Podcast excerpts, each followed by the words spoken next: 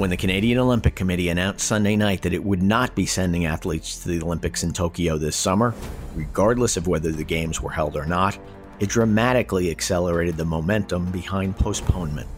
Soon after, Australia announced that it, too, was pulling out. Both of those decisions followed a similar push in the United States, where the national governing bodies overseeing swimming and track and field called on the USOC to press for postponement. Then, this afternoon, longtime IOC member Dick Pound made headlines when he told USA Today that it was a done deal, that the decision had been made to postpone the Games, and it was no longer a question of if, but a matter of how. We'll look at how a global pandemic has thrown the most global of all sporting events into the wind on this episode of SBJ Unpacks. I'm Bill King, joined now by our Olympics writer, Ben Fisher. Ben, the story of these games has moved really quickly. Take us through what NGBs here in the States were talking about last week, especially as athletes began to voice concern, and then how things accelerated in these last 24 hours.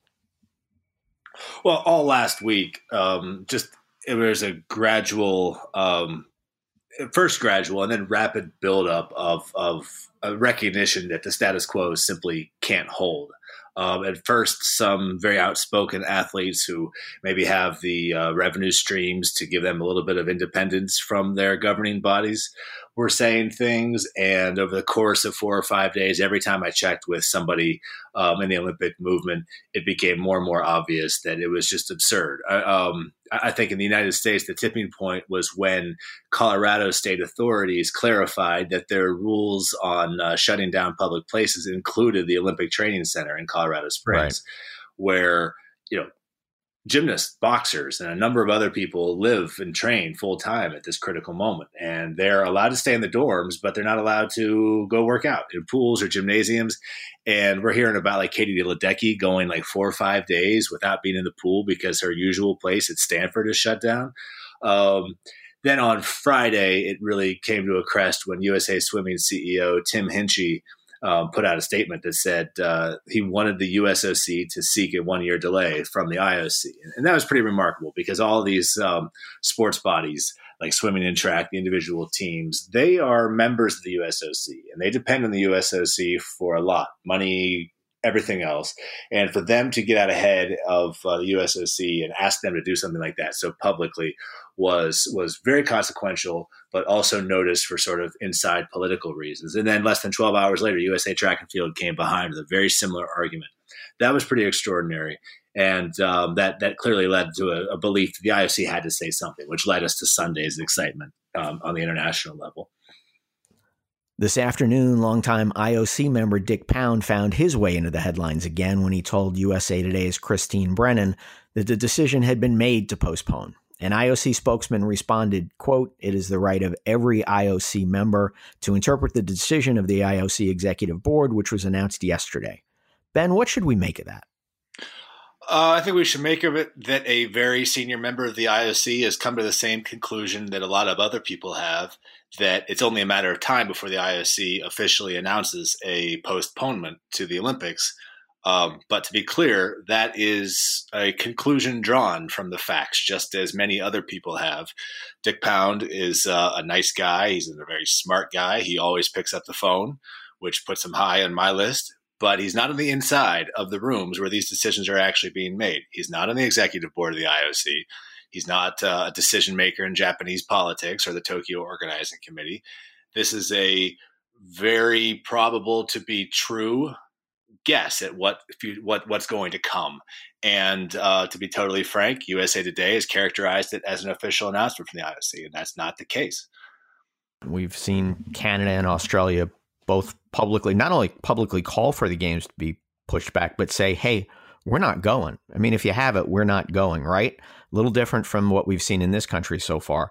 Are there others? Do you expect to see others? Do you expect the U.S. to be one of those that says that, that if there isn't a decision forthcoming soon, that they're going to say, force their hand and say, okay, guess what? We're out.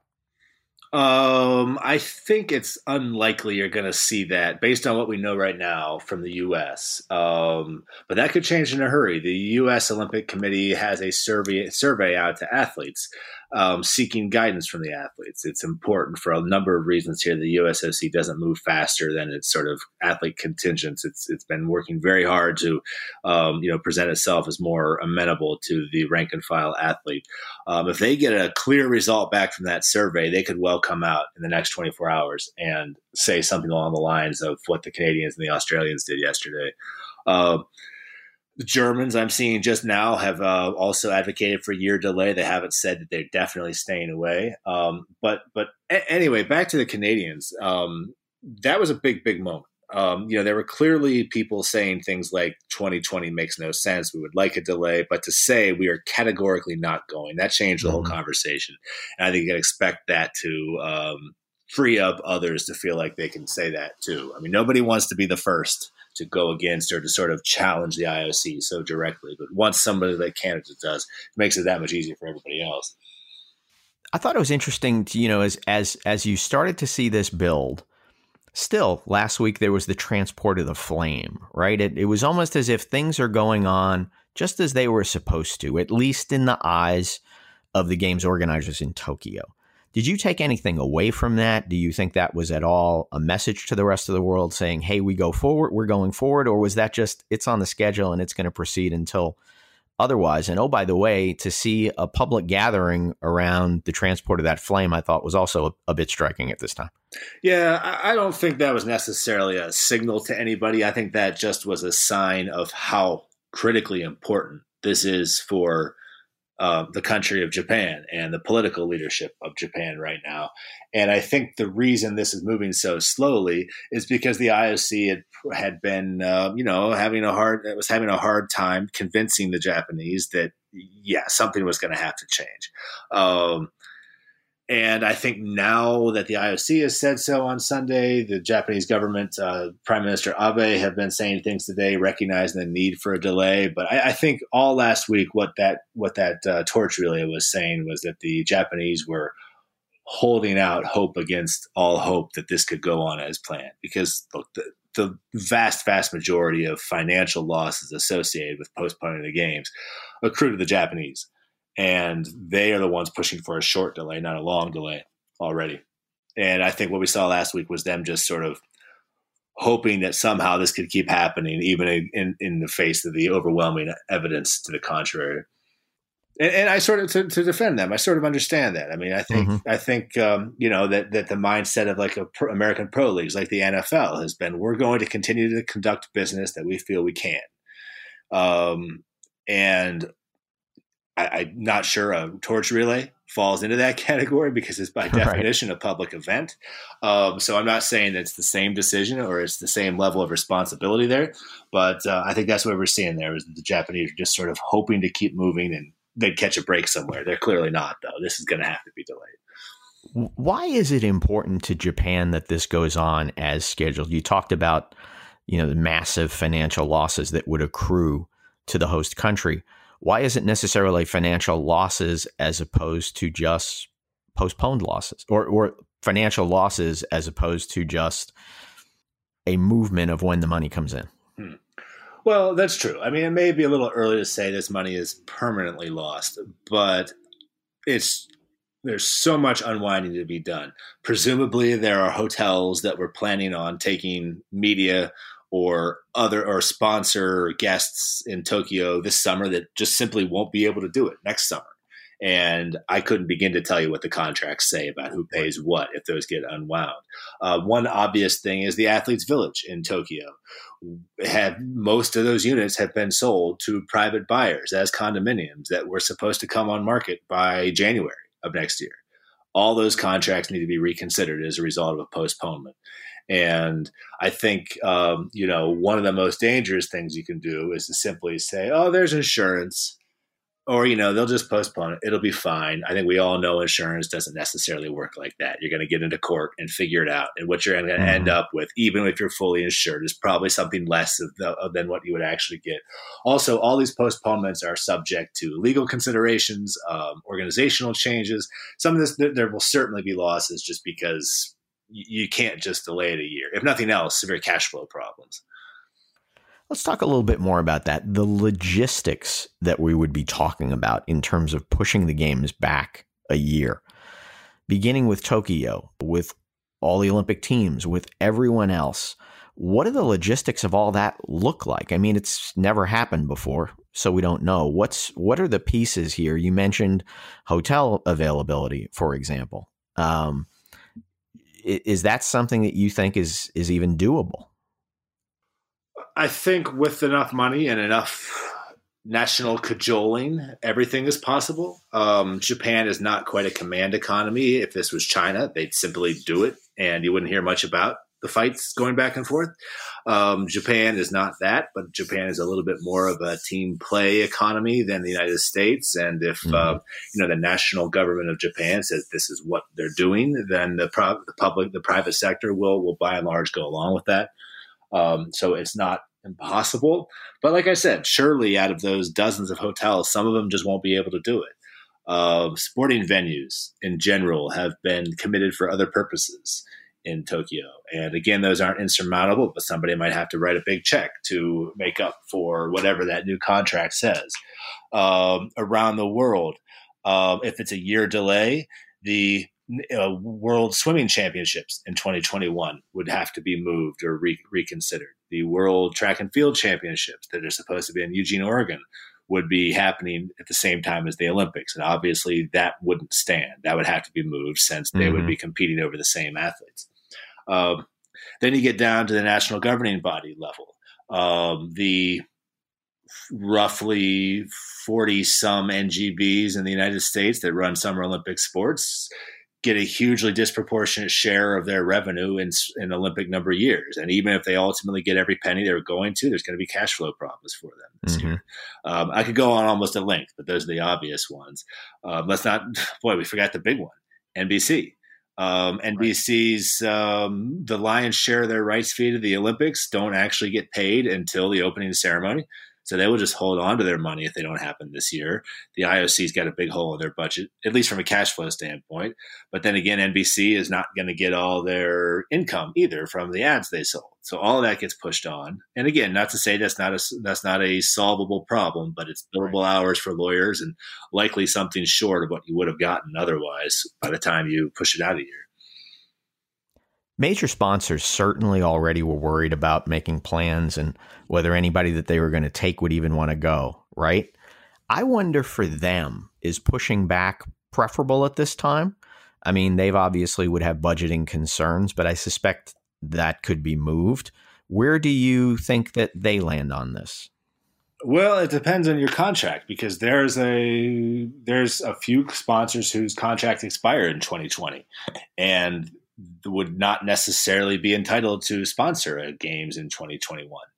Um, so that's a tough thing to do. What do you do there? Um, the sponsorship contracts are written in such a way that they don't depend on any one game. Um, all U.S. domestic sponsors are in that position because LA 28 was guaranteed an open playing field effective January 21. So mm-hmm. those ones are going to have to have a much more difficult conversation. Do they get some percentage of their feedback? Or does their contract get extended a year to account for that? Of the ones of the sponsors though that already have rights through 21, I, there's a lot to be said for pushing off the expenses with a little bit more certainty. Because nightmare scenario is you commit all in to 100 million dollars of promotional and activation costs, and then they don't make a decision until a week out, and it's just a hash. This way, it, at least whatever it is a year later might be a more coherent, normal event. And that's what a sponsor wants in this situation is just coherence and predictability and certainty. And you were already hearing, right, that in the in, in the US community anyway, in the US sponsorship community, not a lot of people are looking forward to traveling this summer, right? And so the difficulty of if you're a US company of activating that thing at the level that you were going to, I mean, that was just not going to happen, right? Right. And the worst part was for years and years and years until like literally a month ago, the Tokyo games were being sh- were shaping up as one of the most in demand games.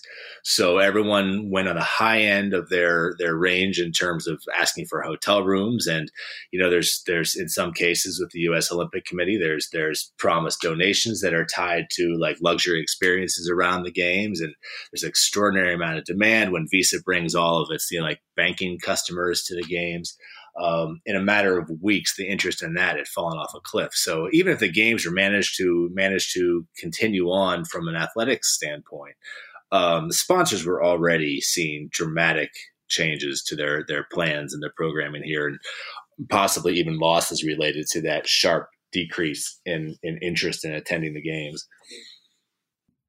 All right, as the guy who covers the sports books, I'll be the betting guy for a moment. If you had to handicap this this week, do we hear something this week? Do we hear a cancellation this week? Do you think it comes as soon as the next day or two? Well, I'm not sure I have enough money or I have enough uh, enough real information to make a responsible bet. But what the heck? It's a it's a hypothetical. Um, I would bet on something else coming from the IOC this week, saying that we are postponing it. Um, I know that's a baby step. Um, I think people would want to date. I think the reason the Olympics gave themselves four weeks in their announcement yesterday is because figuring out what Plan B is is an authentically very difficult thing to do. Um, you know, it's one thing to say, I, I, think they can say right now, yes, we are going to give up hosting the games as planned. I think the pressure they've received just since their announcement Sunday that they were beginning to scenario plan is going to make it untenable for them to continue to suggest there's any possibility of this happening on July 24th as planned.